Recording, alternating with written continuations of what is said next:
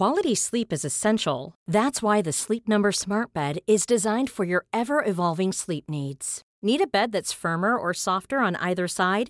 Helps you sleep at a comfortable temperature? Sleep Number Smart Beds let you individualize your comfort so you sleep better together. JD Power ranks Sleep Number number 1 in customer satisfaction with mattresses purchased in-store. And now save 40% on the Sleep Number limited edition Smart Bed for a limited time. For JD Power 2023 award information, visit jdpower.com/awards. Only at Sleep Number stores or sleepnumber.com. Ja, jag sitter här med min äldsta dotter Eira på ett år och fyra månader. Du Eira, hur låter mixen egentligen?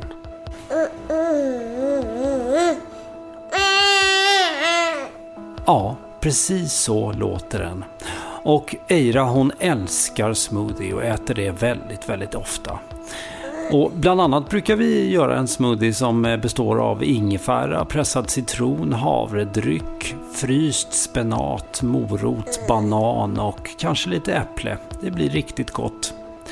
Ja, kära vänner, det här är Food Pharmacy-podden.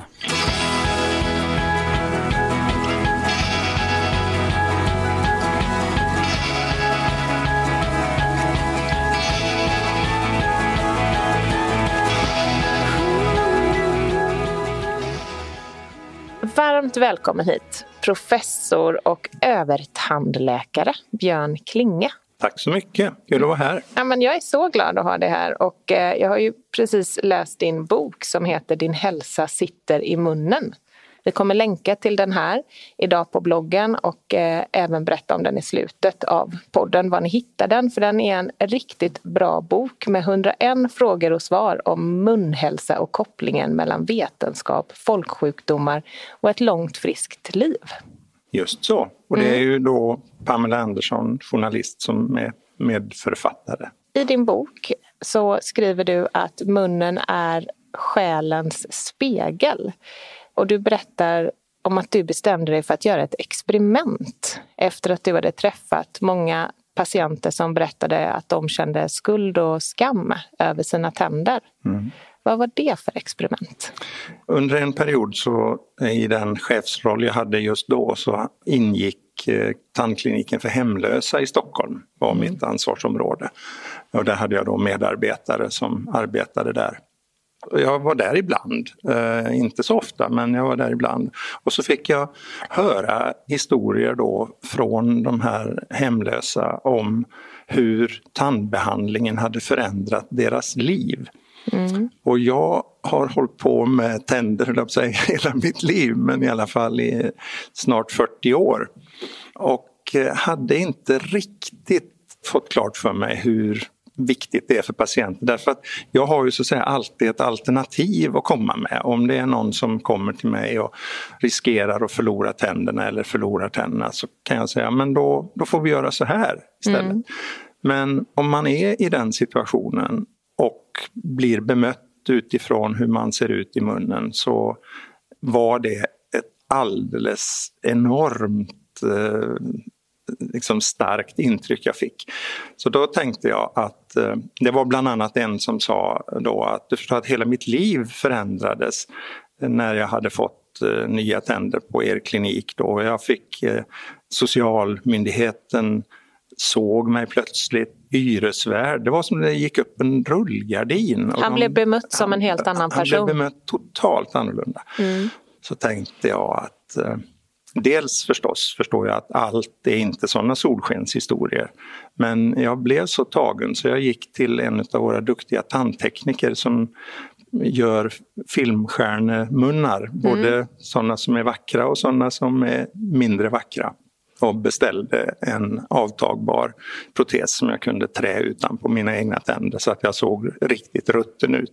Mm. Med hål i tänderna? Och... Ja, hål och saknade tänder och sådär. Mm svullet eh, rött tandkött och liksom lite blod som droppade. Mm. Jag skulle var, vilja se var, en bild på ja, det. Ja, det finns på nätet faktiskt. Man ja. kan googla fram den bilden. Hur som helst så samma morgon som eh, de här tänderna var klara så råkade det vara så att jag skulle ha en sitta i en morgonsoffa på tv och tala tandvård med dåvarande socialministern. Mm -hmm. Så då tänkte jag att eh, det kan väl vara ett bra tillfälle att testa de här tänderna. Mm, så modigt! Man, ja, när man, när man sitter där i det där green room eller vad det kallas och, och dricker sitt kaffe och väntar på att få komma in så smög jag in tänderna där och så kom då en kvinnlig och en manlig programledare och den kvinnliga programledaren eh, sa då, eh, har vi någon tandprofessor här? Jaha, sa jag och viftade glatt med handen och log med den här ruttna munnen. Mm. Och den här kvinnliga programledaren backade rätt in i väggen och sa att jag är hemskt ledsen men det här måste ha skett något missförstånd. Ja. Medan hennes manliga kollega sa att satan också att vi inte hade en kamera här. För jag tror att det var just precis det här budskapet Björn ville få fram. Mm. Och det intressanta är sen då fortsättningen, nämligen att den här kvinnliga programledaren vägrar tillstå att hon på något sätt har reagerat. Mm, För hon är ju proffsig, hon skulle aldrig bemöta en individ som såg rutten ut i munnen på något särskilt sätt. Så det, det, förstod hon inte alls var vi hade fått det ifrån. Mm. Men där var glädjande nog flera vittnen som hade tydligt detta klart för sig. Och det gav så att säga i, i ögonblicket tydligt för mig hur vi reagerar. Och sen att vi inte heller vill tillstå att Nej. vi bemöter någon annan. Nej, utan vi sätt. tänker att vi bemöter alla på samma på sätt. samma sätt. Jag mm. skulle väl aldrig mm. nedgradera någon på grund av utseende eller så. Mm. Men vi gör det. Mm. Det finns liksom ett, eh, ett skönhets begrepp tror jag inbyggt i oss och där vi också värderar hur intressant det är att, att ha en relation med en annan människa mm. utifrån eh, bland annat hur det ser ut i munnen. Mm. Jag tror att munnen är jätteviktig och tänderna och det är väl inte därför som, eller det är väl just därför som tandblekning har blivit en eh, jättestor industri. Jag tänkte jag ska fråga dig om det sen men i er bok så skriver ni att tandproblem ligger på 10 topplistan över världens vanligaste sjukdomar och att världens vanligaste icke smittsamma sjukdom är obehandlad karies. Mm. Och då kommer jag att tänka på första gången jag hörde om vikten av en frisk munhåla. Säger man så? Frisk munhåla? Mm. Ja. Det var... Om det är det man menar så kan man säga ja, så. Jag är inte helt hemma i all terminologi här. Vi pratar ju mycket om termen i vanliga fall. Ja, fast Men, den börjar ju faktiskt Ja, den gör ju det. Och det är därför jag tror att jag läst den här boken med sån stor fascination. När vi startade det här företaget för nästan sex år sedan så sprang vi in i en professor som ehm, öppnade ögonen för oss till en helt ny värld. Och jag kommer ihåg ett av våra första möten så sa han att eh, man kan titta in i en människas mun och eh, se eh, hälsa eller ohälsa. Det är inte bara begränsat till munnen utan det har en koppling med hela kroppen. Mm. Och då tänker jag om världens vanligaste icke smittsamma sjukdom är en sjukdom i munnen så eh, borde det ju ha stor påverkan på vår allmänhälsa helt enkelt. Det är väldigt intressant Eh, jag tror du talar om Stig Bengmark. Jag mm. var, läste i, i Lund, eh, smygläste lite medicin en gång i tiden efter jag hade blivit tandläkare och hade lite olika sammanhang där jag träffade Stig Bengmark. Inte så jag känner honom väl men känner till honom. Och naturligtvis, jag har tjuvläst i någon av era böcker också och eh, hans hälsofilosofi om man får kalla det för det. Mm. Eh, jag tror att ett stort bekymmer med denna vanliga sjukdom, alltså världens vanligaste icke smittsamma sjukdomar, är hål i tänderna, karies. Det är så vanligt så att när man träffar på folk som har varit hos tandläkaren och fått diagnostiserat en sjukdom. Du hade två hål. Så tänker man, aha, bara två hål den här gången. Det är ungefär som man hade råkat ut för stenskott som man inte kunde göra något åt. Mm. Eh, men det är faktiskt en sjukdom som man skulle kunna ha förebyggt. Det är ju så viktigt att ja. det ändå går att förebygga mm. Eh, den här sjukdomen. Ja. I boken så står det att eh, det finns koppling till några av våra vanligaste kroniska sjukdomar faktiskt som diabetes, cancer, hjärt och kärlsjukdom några av de, de, som jag sa, de vanligaste kroniska sjukdomarna idag. Hur ser de här sambanden ut? Som vi förstår det idag så är det ju en, alltså det är framförallt då tandlossningsinfektion, tandlossningsinflammation som är kopplat till de här andra sjukdomarna. Och det är så kallad parodontit? Parodontit, mm. Det finns en del äldre forskning som mer talar allmänt om munhälsan och kopplingen till sjukdomar. Och sen kommer det nu tillbaka så att säga, en del ny forskning som också tittar på kan eh, förändringar runt rotspetsen vara med i den här processen med kopplingen till allmänsjukdomar och kan kanske karies också vara en del av detta. Men det vi vet mest om vi tittar på tillgänglig vetenskap och evidens idag så är det kopplingen mellan parodontit och eh, hjärt-kärlsjukdomar, diabetes, reumatoid artrit och, och cancer och en del annat. Den gemensamma faktorn är nog att Parodontiten startar med en infektion i tandköttet. Mm. Och då svarar tandköttet, mjukvävnaden, med en försvarsreaktion, en inflammationsreaktion. Mm. Och när inflammationsreaktionen utvecklas så svullnar ju vävnaden och då stänger den in mer bakterier under tandköttskanten. Så då blir de inte längre tillgängliga för tandborste eller andra munhygieniska hjälpmedel. Man kan inte få bort de dåliga bakterierna? In, inte själv, Nej. utan det måste man få professionell hjälp till. Hela munhygienarbetet går ut på att förhindra att man hamnar där. Mm. Men om man väl hamnar där och får svullet tandkött som stänger in bakteriebeläggningar och så får vi en, en förändring i bakteriefloran, det man kallar för en dysbios. De onda bakterierna tar överhanden kan man säga, de gramnegativa anaeroberna. Precis som kan hända i tarmfloran. Precis, mm. och det är ju oerhört fascinerande. Jag gissar att vi kommer tillbaka lite grann till detta senare. Men och nu finns det då kan man säga, två spår som man studerar. Det ena är, är det själva infektionen, det vill säga läckaget av de här bakterierna ut i blodbanan som är betydelsefullt. Eller är det möjligen inflammationsämnen, de olika cytokinerna och annat som bildas i försvarsreaktionen. Är det möjligen de som den största boven så att säga i detta. Man vet ju till exempel att åderförfettning, åderförkalkning är ju en inflammationssjukdom. Tidigare var det ju mycket mer relaterat till fett av olika slag. Så nu är man mer överens om att reaktionen i blodkärlen beror på en inflammationsreaktion. Mm. Och den inflammationsreaktionen kan påverkas, påskyndas av inflammation i munnen. Mm. Antingen är det infektionen eller är det inflammation eller också är det en kombination av dem.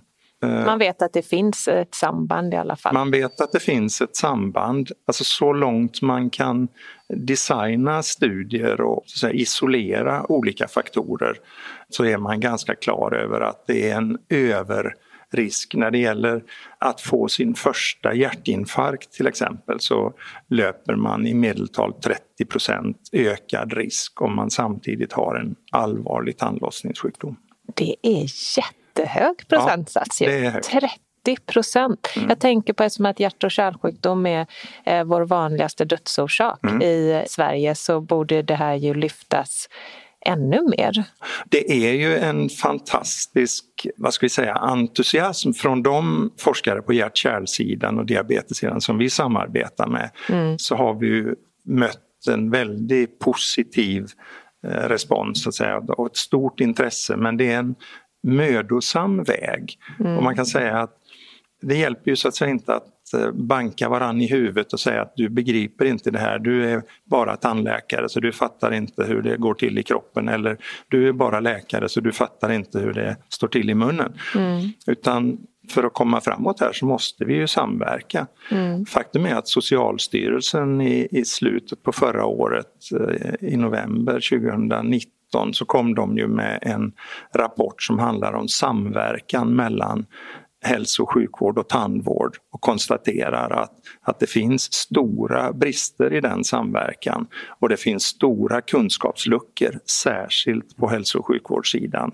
när det gäller munnens sjukdomar. Mm. Så här mm. finns, om man ska se det positivt, en förbättringspotential här. apropå det här så, så läste jag att nerver i rotbanan har direktkontakt med vår hjärna och att det därför då kan vara dåligt att dra ut en tand för då kapar man ju den här leden så att säga. Samtidigt så eh, tänker jag på rotfyllning. Det har ju varit eh, väldigt mycket diskussioner om rotfyllning vilket har lett till att många människor hellre drar en tand än att mm. rotfylla. Mm. Men med det du säger så är ju inte heller att dra en tand då heller riskfritt så att säga. Det här är ett område som är ganska hett forskningsområde kan man säga också. Därför att hela rothinnan, alltså där tandens upphängning i käken är otroligt rikt innerverat. Man kan med moderna avbildningstekniker av hjärnan så kan du se eh, i hjärnbarken, bara du pillar på en framtand, eh, mm. att den signalen som kommer då går rätt upp i, i hjärnbarken. Wow. Och, och så har man då konstaterat att tar man då bort eh, tänder kanske till och med alla tänder i vissa fall, så släcker man ut det signalsystemet upp i hjärnan. Mm. Och det har man nu börjat intressera sig för om det möjligen kan vara en bidragande faktor till demensutveckling. Självklart inte enda förklaringen men möjligen att det kan vara så att säga, en droppe som får eh, bägaren att rinna över om man mm. använder det begreppet. Det man också diskuterar är, okej, okay, det händer ju att, att man så att säga en tand är förlorad, den måste tas bort. Mm. finns så att säga ingen räddning. Även om de flesta tänder och särskilt om man kommer i tid, de går ju att rädda. Mm. Men ibland händer det att det har gått för långt av olika skäl. Att man tvingas ta bort den tanden. Idag ersätter vi ibland förlorade tänder med eh, tandimplantat. Mm. Man sätter en eh, konstgjord rot i käkbenet och nu tittar man väldigt mycket på, är det möjligt att återskapa den här signalaktiviteten till hjärnan? Mm, spännande. Och där eh, har man inte så väldigt mycket forskningsdata ännu för det är en ganska komplicerad process att ta reda på detta men det är väldigt spännande. För det man vet sedan lång tid tillbaka det är att demenssjukdomar är mycket vanligare hos tandlösa individer mm. eller individer med protes mm. än betandade. Därför man har kommit in på det här forskningsspåret. Mm. Sen finns det ett annat forskningsspår, jag ska komma tillbaka till, mm. till din fråga om, om rotfyllning, men som också är väldigt spännande, nämligen att några av de här bakterierna som vi har i munnen, de gramnegativa anaeroberna, har en del väldigt unika egenskaper. Då får jag bara säga att det är alltså de onda bakterierna, det är de onda bakterierna. för de som inte hänger med här. Ja. ja. De kan eh, smyga sig förbi en del av de skyddssystem vi har. Mm. Vi brukar ofta tala om att vi har en blod-hjärnbarriär som gör att eh, man förhindrar infektion och nå hjärnan och skadliga ämnen och nå hjärnan. Men de här onda bakterierna, en särskild bakterie som heter eh, Porphyromonas gingivalis för att visa att jag kan just den bakterien. Eh, den har hittat ett fiffigt sätt så att när inflammationsceller kommer och ska ta koll på de bakterierna mm. så är det mer som att den öppnar dörren och tar det som en taxi och kör iväg, åker inuti den här inflammationscellen. Smart. Och sen så tvingar den inflammationscellen att sprängas och läcka ut bakterier. Mm. Och nu har man då hittat just de här onda gramnegativa anaeroba bakterierna mm. i väldigt ökad utsträckning hos just Alzheimer-patienter. Så då kommer man och frågar sig, kan det vara så? Eftersom det är en bakterie som driver tandlossningssjukdomen mm. och de kan ta sig upp till hjärnan genom att följa nervbanor eh, mm. där också kärl går. Sen finns det en annan koppling här som är väldigt spännande, nämligen att vi har ju ett otroligt rikt bakterieliv i munnen. Mm. Mag-tarmkanalen har det rikaste vi har på kroppen men munnen ligger nära där med kanske 700-900 olika bakteriearter. Mm. Vi tänker att du och jag betraktar oss som hyggligt friska mm. så har vi ungefär en normalt en 100 miljoner bakterier per milliliter saliv. Oj. Och vi sväljer ner mellan en liter och en och en halv liter. Vi har alltså Per dag? Per dag. Alltså oj, oj, oj, tusen milliliter saliv sväljer vi ner. Och, varje, milli, varje milliliter innehåller då 10 till 100 miljoner bakterier. Så får man räkna själv. Men du förstår mm. att, att vi sväljer ner en otrolig mängd bakterier. Mm. Ibland så känns det som att när man diskuterar mag-tarmkanalens mikrobiom så är det som man tror att det kommer genom naveln in i magen men det gör det faktiskt inte utan ganska mycket av det kommer från munnen. Mm, just det. Och sen då om det sker en störning i bakteriefloran i magsäcken så att de här onda bakterierna får övertaget så som du vet så kan det påverka genomsläppligheten i tarmväggarna. Mm. Där tror man nu också att det kan vara så att ett skäl till varför de här onda bakterierna i munnen har så stor påverkan både på blodkärlen, på diabetesutveckling och på Alzheimer till exempel, är att de smyger iväg ut genom läckage i magen eller i tarmarna. Mm, som läckande som, tarm helt som enkelt. Tarm, ja. ja. Det här är ju jättespännande för jag skulle fråga dig om man tror att eh, det finns något samband mellan bakteriefloran i munnen och tarmfloran och då finns det det? Det finns tror. och, det, och mm. samtidigt så ska man då säga att, att detta är ett, alltså det är som att ha öppnat en dörr på glänt bara om du tittar mm. ut i, i världslitteraturen när det gäller detta område. För tidigare så kunde vi ju kanske titta på några enstaka bakterier samtidigt, mm. Eh, en handfull. Och idag finns ju tekniken att vi samtidigt kan titta på samtliga bakterier hos mm. en människa. Mm. Både de som finns i munnen och de som finns i tarmen. Och där har vi pågående forskning nu där vi tittar på hur jämför sig mikrobiomet, den samlade bakteriefloran i munnen med magsäckens bakterieflora och också hur är då kopplingen till de olika allmänsjukdomarna? Mm. Så får vi hänga med ett tag till och inte coronan knäcker oss här ja. på vägen. Så eh, tror jag att vi kommer att få väldigt mycket spännande resultat just kring detta med kopplingen mellan munnen och kroppen i övrigt. Mm. Att det inte är liksom en, en fristående, sagt någon som en svart bajspåse intryckt i huvudet utan kontakt med kroppen utan faktum är att det som sker i munnen, det tuggar vi, äter, så sväljer vi det, kommer ner i magen och i saliven så drar vi ner så otroligt mycket bakterier ständigt, dygnet runt, mm. året om utan att tänka tanken att vi gör det. Mm. Jag har aldrig tänkt det, men nu vet jag det.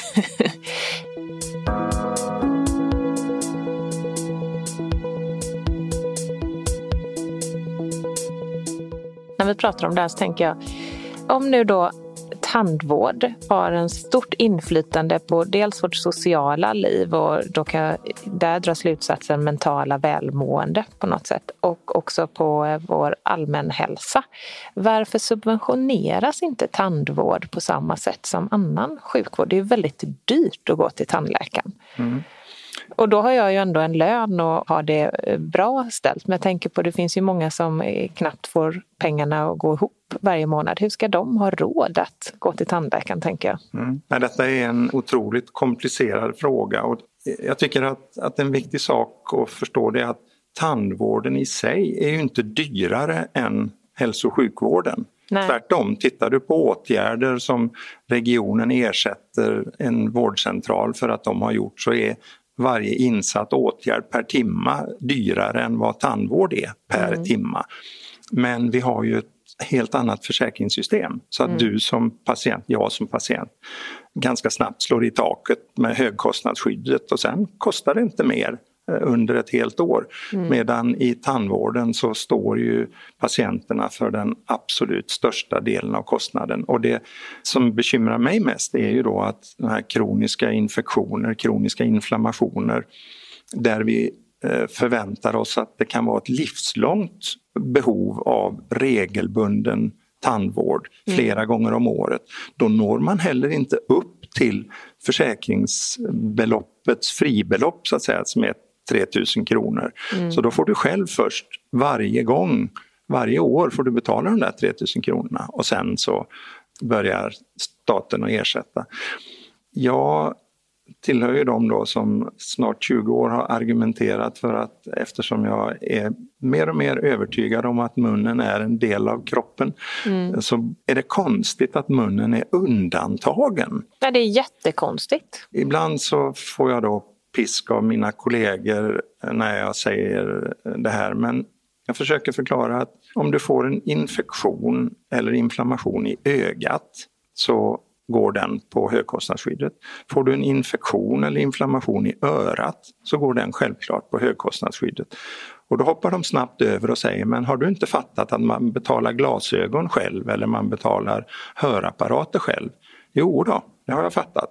Men all tandvård, alla skalfasader eller blekningar eller vad det nu var behöver ju inte vara gratis. Nej, nej, nej. Utan det kunde vara rimligt att åtminstone infektions och inflammationsbehandling mm. betraktades likvärdigt mm. på hela kroppen. Mm. Så att inte den som har sämre ekonomiska förutsättningar ska behöva gå omkring med en kronisk infektion, inflammation i munnen som då dels leder till kanske sämre allmän hälsa det är det jag tänker. Jag tänker att det blir en större kostnad i längden för samhället mm. att inte åtgärda problemen när man kan ja. åtgärda dem. Och där börjar ju nu komma då forskningsstudier med hälsoekonomiska beräkningar som visar att ja, visserligen tar det ett litet tag innan vi har tjänat in de pengarna men om vi kan påverka hjärt-kärlsjukdomar, om vi kan påverka diabetes mm. så är det ju liksom en sån otrolig besparingsmöjlighet så mm.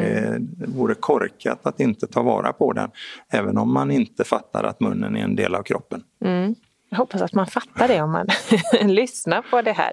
Du hade tidigare en fråga som jag inte avsiktligt eh, smet utan jag blev bara så engagerad och det var detta mm. med rotbehandling. Mm som ju är, kan vara ett sätt att eh, rädda en tand mm. när man har fått en förändring runt rotspetsen. Mm. Man kan väl säga rent allmänt att man ska vara rädd om sina tänder. Ibland är det som man tänker, ja men det är, är ju 28 stycken eller 30 och det gör väl inget om jag tar bort någon eller några stycken. Det är ungefär som du tänker att, att du har tio fingrar och tio tår och så får du en inflammation i i en finger som är ganska kraftig. Så, ja, nej, den där är inte mycket att behandla den inflammationen utan vi tar och amputerar den fingern. Mm. Skulle man ju aldrig göra. Det skulle man ju aldrig göra men nej. däremot amputerar man ju lätt en tand, slänger bort den. Tänker, det finns ju fler kvar. Mm. Med den ökade kunskap vi har om tändernas eh, signalsystem eh, till exempel då, till hjärnan och mycket, mycket annat så kanske man ska vara lite mer rädd om originaldelarna. Du hade alla gånger valt en rotfyllning framför att dra en tand? Absolut, mm. tveklöst. Mm. Jag tänker att det kan vara bra att förmedla. Ja.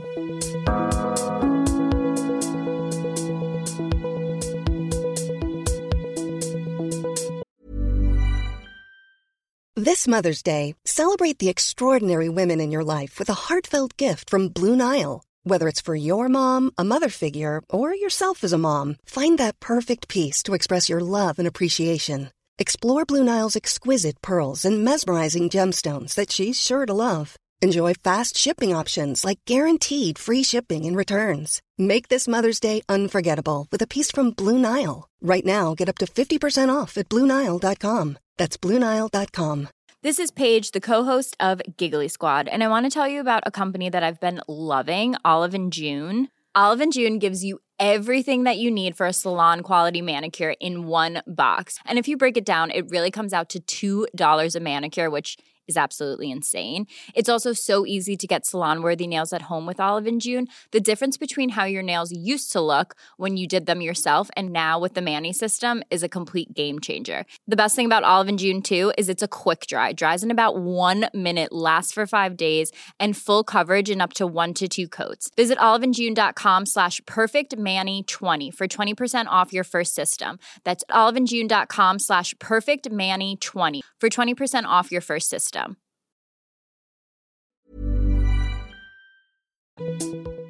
Jag läste också, apropå bakterierna i munnen, att det finns bakterier på tungan som faktiskt kan påverka blodtrycket. Och det är ju då en eh, lite komplicerad kemisk process när de här bakterierna bidrar till att påbörja förändringen av eh, nitrat och nitrit mm. i munnen som vi bland annat har i en del grönsaker. Mm som du kan mycket bättre än vad jag kan. Och där har man faktiskt bland annat på Karolinska institutet gjort en del spännande studier och tittat på sammansättningen av eh, bakteriefloran då på tungryggen och dess påverkan på att påbörja den här förändringen som i sin tur sen då är blodtryckspåverkande. Mm. Det kommer forskningsdata som visar ganska tydligt att det här är en betydelsefull faktor. Och sen i ett nästa steg så får man då fundera på, jaha, vad betyder det nu då till exempel när eh, vi överöses av eh, ganska aggressiv marknadsföring av olika bakteriedödande munsköljningsvätskor till exempel. Mm.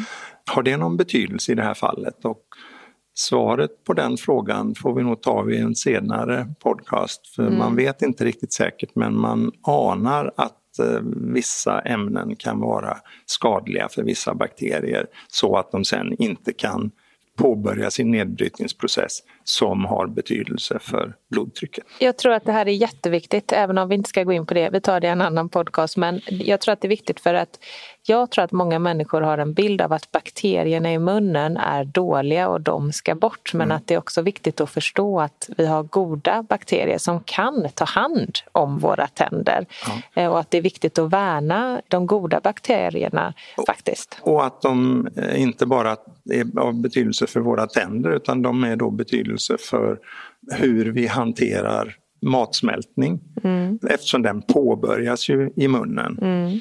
De är också av betydelse då för att den här balansen, vi, vi talar ju om att balansen blir rubbad. Vi har ständigt både de onda och de goda bakterierna i munnen. Flertalet av bakterierna i munnen tillhör de så kallade goda bakterierna. Mm. Och sen sker det ibland en ansamling av de onda bakterierna. De får tillväxtmöjligheter som vi inte riktigt säkert eh, är klara på vad, vad det är som sker i miljön. Varför blir det helt plötsligt så att det blir en obalans, en dysbios mm. i mikrofloran i munnen som leder till eh, mer hål i tänderna och, och, mer tandlossning. När det gäller mer hål i tänderna så är ju kosten och frekvensen, hur ofta vi äter, en viktig faktor och hur mycket kolhydrater, framförallt socker, då vi äter.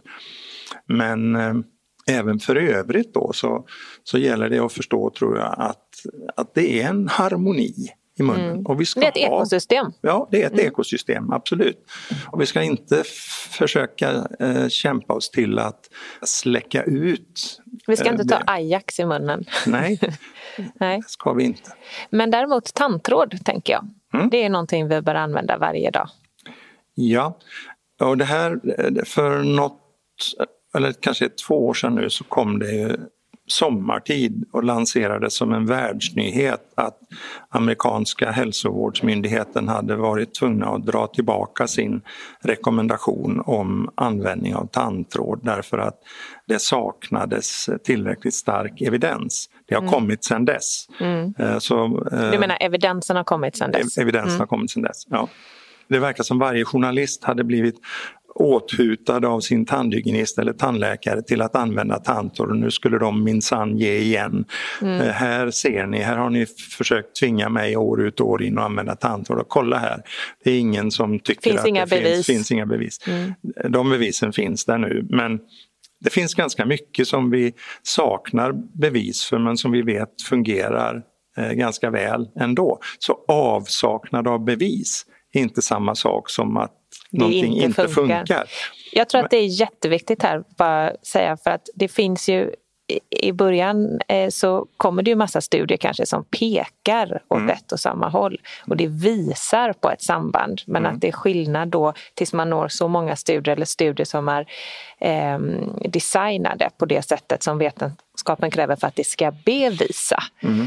Eh, så därför är det viktigt att skilja på vad en studie visar och bevisar. Precis.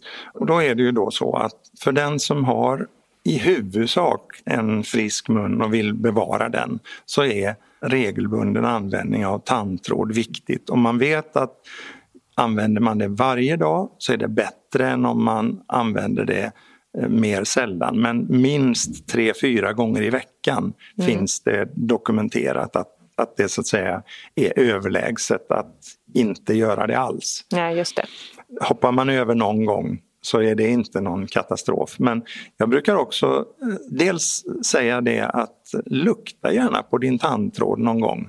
Och om du då upptäcker att det luktar ruttet ägg där så beror det på att det är sådana onda svavelproducerande bakterier som är på väg att härja där mellan dina tänder.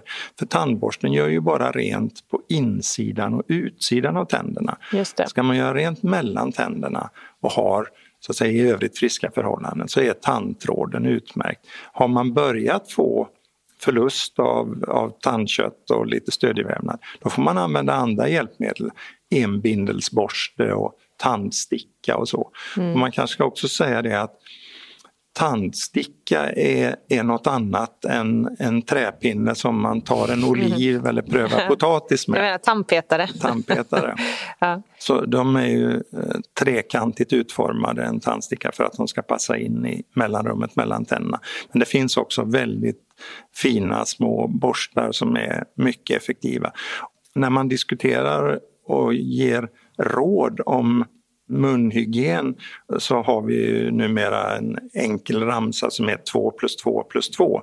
Det betyder borsta tänderna två gånger om dagen med under två minuter varje gång och ha två centimeter fluoridtandkräm. Men det gäller den friska munnen. Har du problem med munnen och kanske särskilt då tandlossningssjukdom så kräver det mer tid. Mm. Jag tror att, att de flesta är överens om att det kan ta kanske en tio minuter att göra rent mm. ordentligt. Och då kanske man kan göra det en gång om dagen. Mm. Eh, på kvällen. Eltandborste eller vanlig tandborste? Ja, intressant fråga. Vad tror du själv? Eltandborste. ja, men då råkar vi vara två stycken här då som eh, använder eltandborste. Men hade du frågat övriga i min familj så hade de rynkat på läppen och sagt att det är bara pappa som är teknikintresserad som tror att det är bättre med eltandborste. Vi andra vi klarar oss med vanlig tandborste. Men för att vara lite allvarlig på det här så det finns vetenskap som visar att det blir något renare med eltandborste. Mm. Men det förutsätter att man använder den på rätt sätt. Mm. Jag känner ganska många som köper eltandborste och ställer i badrumsskåpet och där gör den ingen stor nytta. Nej. Utan den måste användas, också den, två gånger om dagen, mm. två minuter. Jag Så... tänker om man säger två minuter, så har vi fyra partier om man delar upp mm. i över och underkäke och vänster och höger sida. Ja. Eh, är det rätt tänkt då att man tar en halv minut på varje? Ja, eh, det är det. Och de, vad ska jag säga, de lite, lite häftigare varianterna av eltandborste de har ju inbyggda timrar då så efter 30 sekunder så talar den om för dig att nu så kan du flytta till nästa kvadrant. Mm. Sen kan man ställa in det lite som man vill men det är en ganska bra hjälpmedel därför att oftast, det vet man från undersökningar, vi borstar alldeles för lite och för kort tid. Mm. Det är väldigt många som inte borstar mer än högst en gång per dag. Och det finns väldigt många som inte borstar längre än 45 sekunder. Mm. Och det blir inte rent mm. på den tiden. Det tar två minuter. Och två minuter har ju alla, tänker jag, på morgonen Två på minuter har alla. Mm. Man kan borsta tänderna när man tittar på TV om man gör det eller på en film, eller hur? Ja, det kan man göra. Men jag tror faktiskt att det finns en del spännande sociologiska undersökningar som visar att att etablera tandborstning som en daglig vana, det gör sen att när man diskuterar med folk, vad skulle du vilja ha med dig på en öde ö? Det första är en tandborste. Ja, ja. ja men det är det ju faktiskt. Det är ganska lustigt. Ja, jag går aldrig hemifrån utan att borsta tänderna. Det skulle mm. jag aldrig eh, göra faktiskt. Men det är ju en sån vana. Ja. Eh, som sagt. Så den gäller att etablera. Men jag snurrade till det kanske här med eltandborste kontra vanlig tandborste. Det blir i stort sett lika rent om man använder en manuell tandborste. Alltså, men det gäller ju då att, att man gnuggar. Man ska inte skrubba som man skrubbar ett båtdäck eller ett golv. Om man ska ha en mjuk eller extra mjuk tandborste. Många tror att har jag en hård tandborste så gör det väl rent mer men en hård tandborste där hoppar så att säga borststråna över Eh, de känsliga områdena medan en mjuk eller extra mjuk är helt följsam och det gäller förstås även eltandborsten.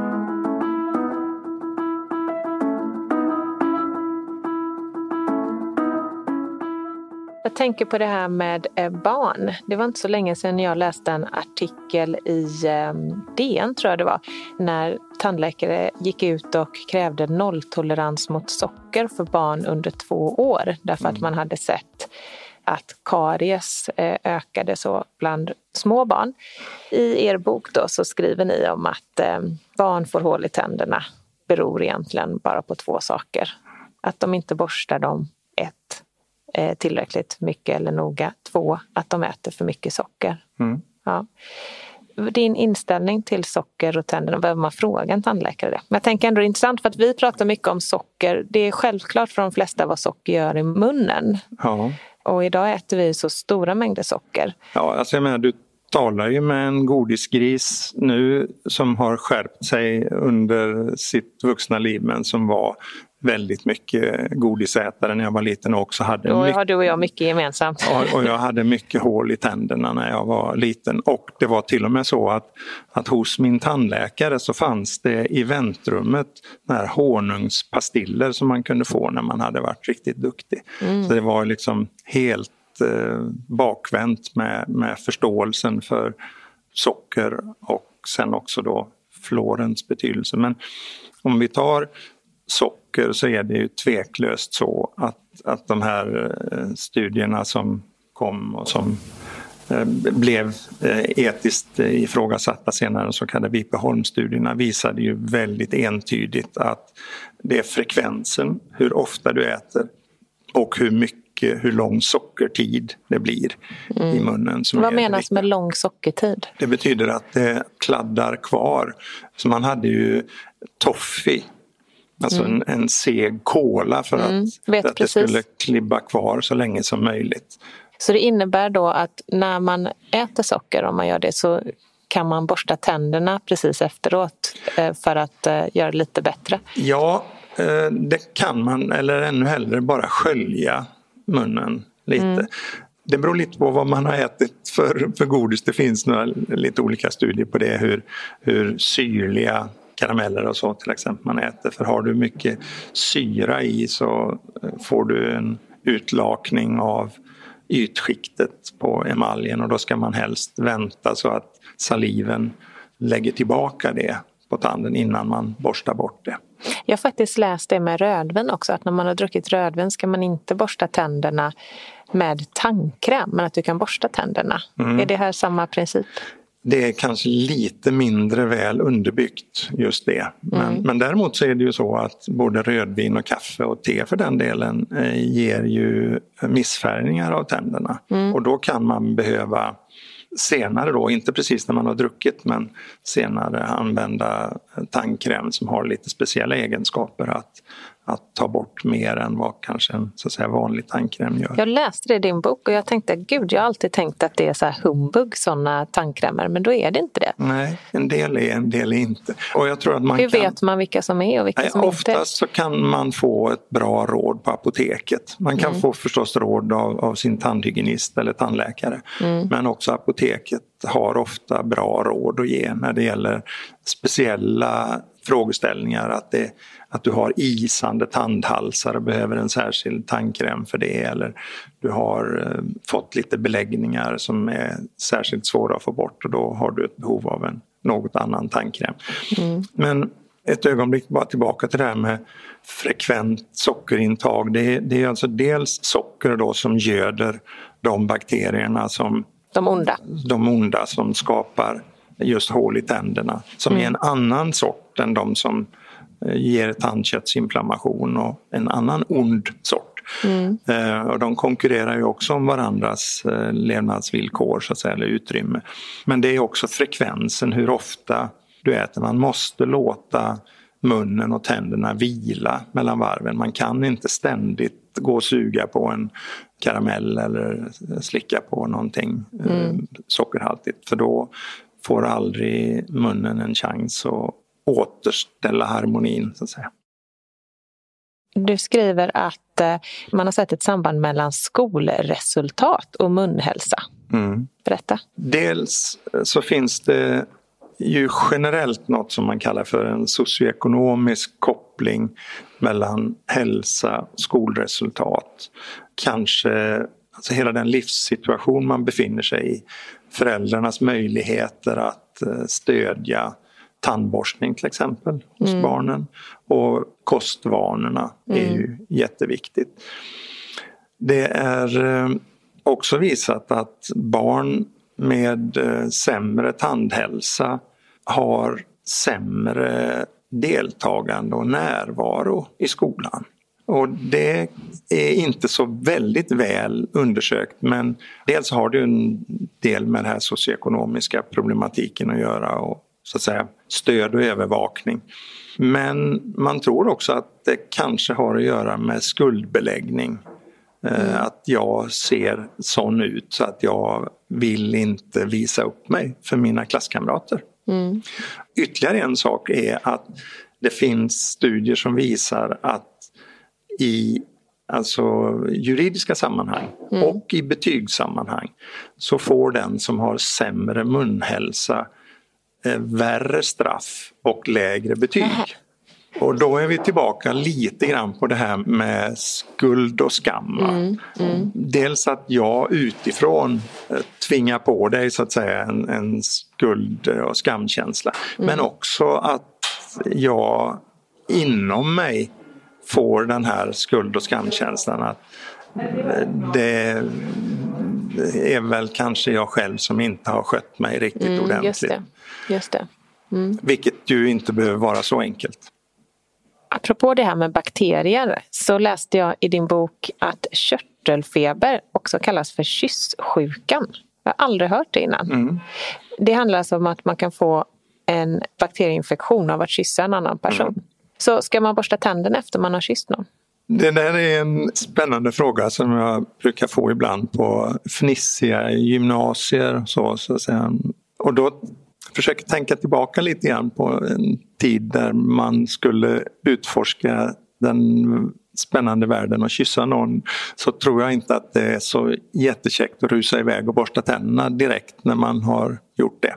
Man behöver inte vara rädd för körtelsjuka. Nej, jag tycker, men det är ju inte så att säga en överrumplande sjukdom utan den vet man att man har och mm. då kan man också kanske hyggligt nog avslöja det för sin kysspartner. Ja, just det. Att som du vet precis just i dessa dagar så diskuterar man naturligtvis också vilken roll saliven har för att överföra coronavirus och så. Mm. Eh, och där vet man väldigt lite mm. ännu så länge. Men eh, mycket talar ju för att eh, det kan anrikas ganska mycket coronavirus i saliven som ju man sen då nyser och hostar ut. Men eh, kysser man så byter man ju bakterier. Vi gjorde faktiskt en gång ett, ett eh, prov eh, med studenter. Idag så får man inte lov att göra ett sådant prov men det var en grupp frivilliga studenter som ställde upp på en bakterieprovtagning före en fest började. Mm. Och efter en fest eller när den var nära slut. Mm. Och då kunde vi härleda vissa bakteriestammar till en och samma individ som mm. spred de här Nej, bland flera. Men sånt, sånt får man inte testa idag. Nej, det har blivit restriktioner ja. på det. För apropå det här med saliv så skriver du att eh, det finns mycket man kan utläsa i ett salivprov. Att kanske i framtiden att man eh, kan ta en droppe saliv istället för blodprov för att se kopplingar eller spår av olika sjukdomar. Absolut. Vi var inne på det lite grann tidigare att dels så har vi ju bakterier av olika slag, onda och goda. De kan man då hitta i saliven förstås. Mm.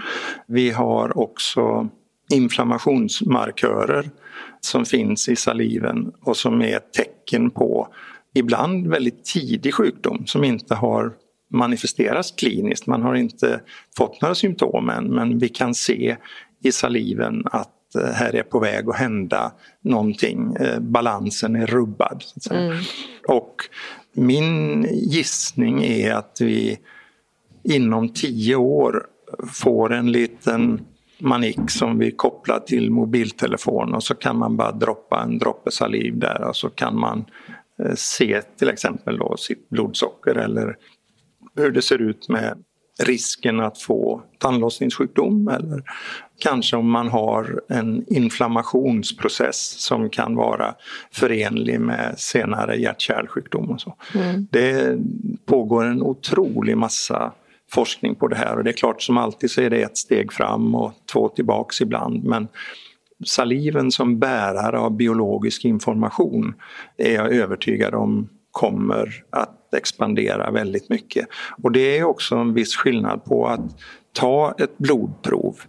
Även om det kan vara ett litet stick och som kan fixas hemma så är det lite enklare att droppa en droppe saliv. Mm, ja, absolut. Så där, eh, än så länge så finns det inte egentligen någonting för så att säga, självtestbruk som är riktigt väl genomarbetat. Men på forskningslaboratorierna så har vi rätt så bra koll på en hel del inflammationsmolekyler och också förstås bakterieprodukter som vi vet förutspår sjukdomsutveckling.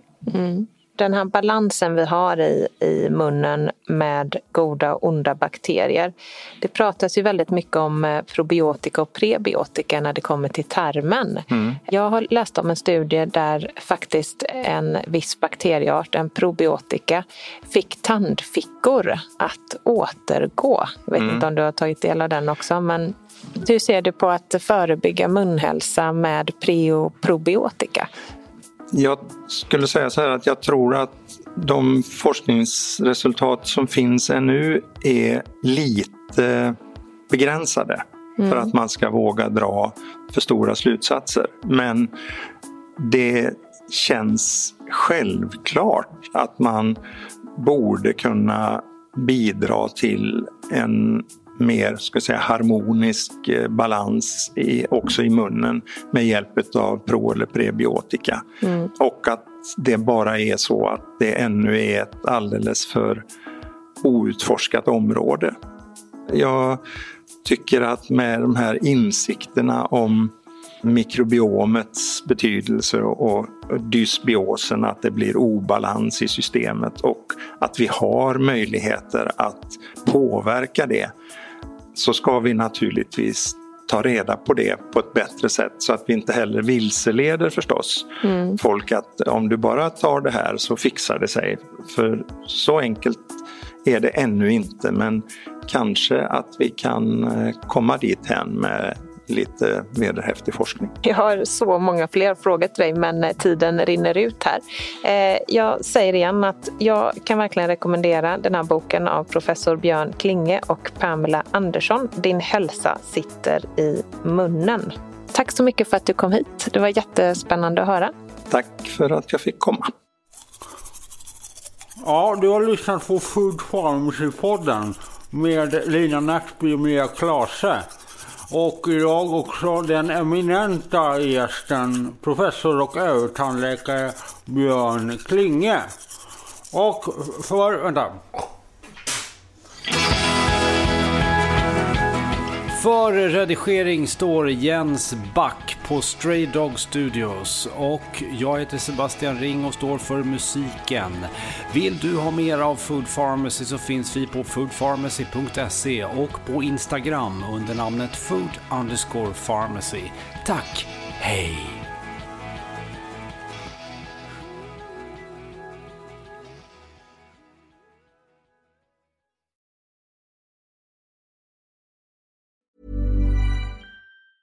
A lot can happen in the next three years. Like a chatbot may be your new best friend. But what won't change? Needing health insurance. United Healthcare Tri Term Medical Plans are available for these changing times. Underwritten by Golden Rule Insurance Company, they offer budget friendly, flexible coverage for people who are in between jobs or missed open enrollment. The plans last nearly three years in some states, with access to a nationwide network of doctors and hospitals. So, for whatever tomorrow brings, United Healthcare Tri Term Medical Plans may be for you. Learn more at uh1.com. Even when we're on a budget, we still deserve nice things. Quince is a place to scoop up stunning high end goods for 50 to 80% less than similar brands. They have buttery soft cashmere sweaters starting at $50, luxurious Italian leather bags, and so much more. Plus, Quince only works with factories that use safe, ethical, and responsible manufacturing. Get the high-end goods you'll love without the high price tag with Quince. Go to quince.com/style for free shipping and 365-day returns. Planning for your next trip? Elevate your travel style with Quince. Quince has all the jet-setting essentials you'll want for your next getaway, like European linen premium luggage options, buttery soft Italian leather bags, and so much more. And is all priced at 50 to 80% less than similar brands. Plus, Quince only works with factories that use safe and ethical manufacturing practices. Pack your bags with high-quality essentials you'll be wearing for vacations to come with Quince. Go to quince.com/pack for free shipping and 365-day returns.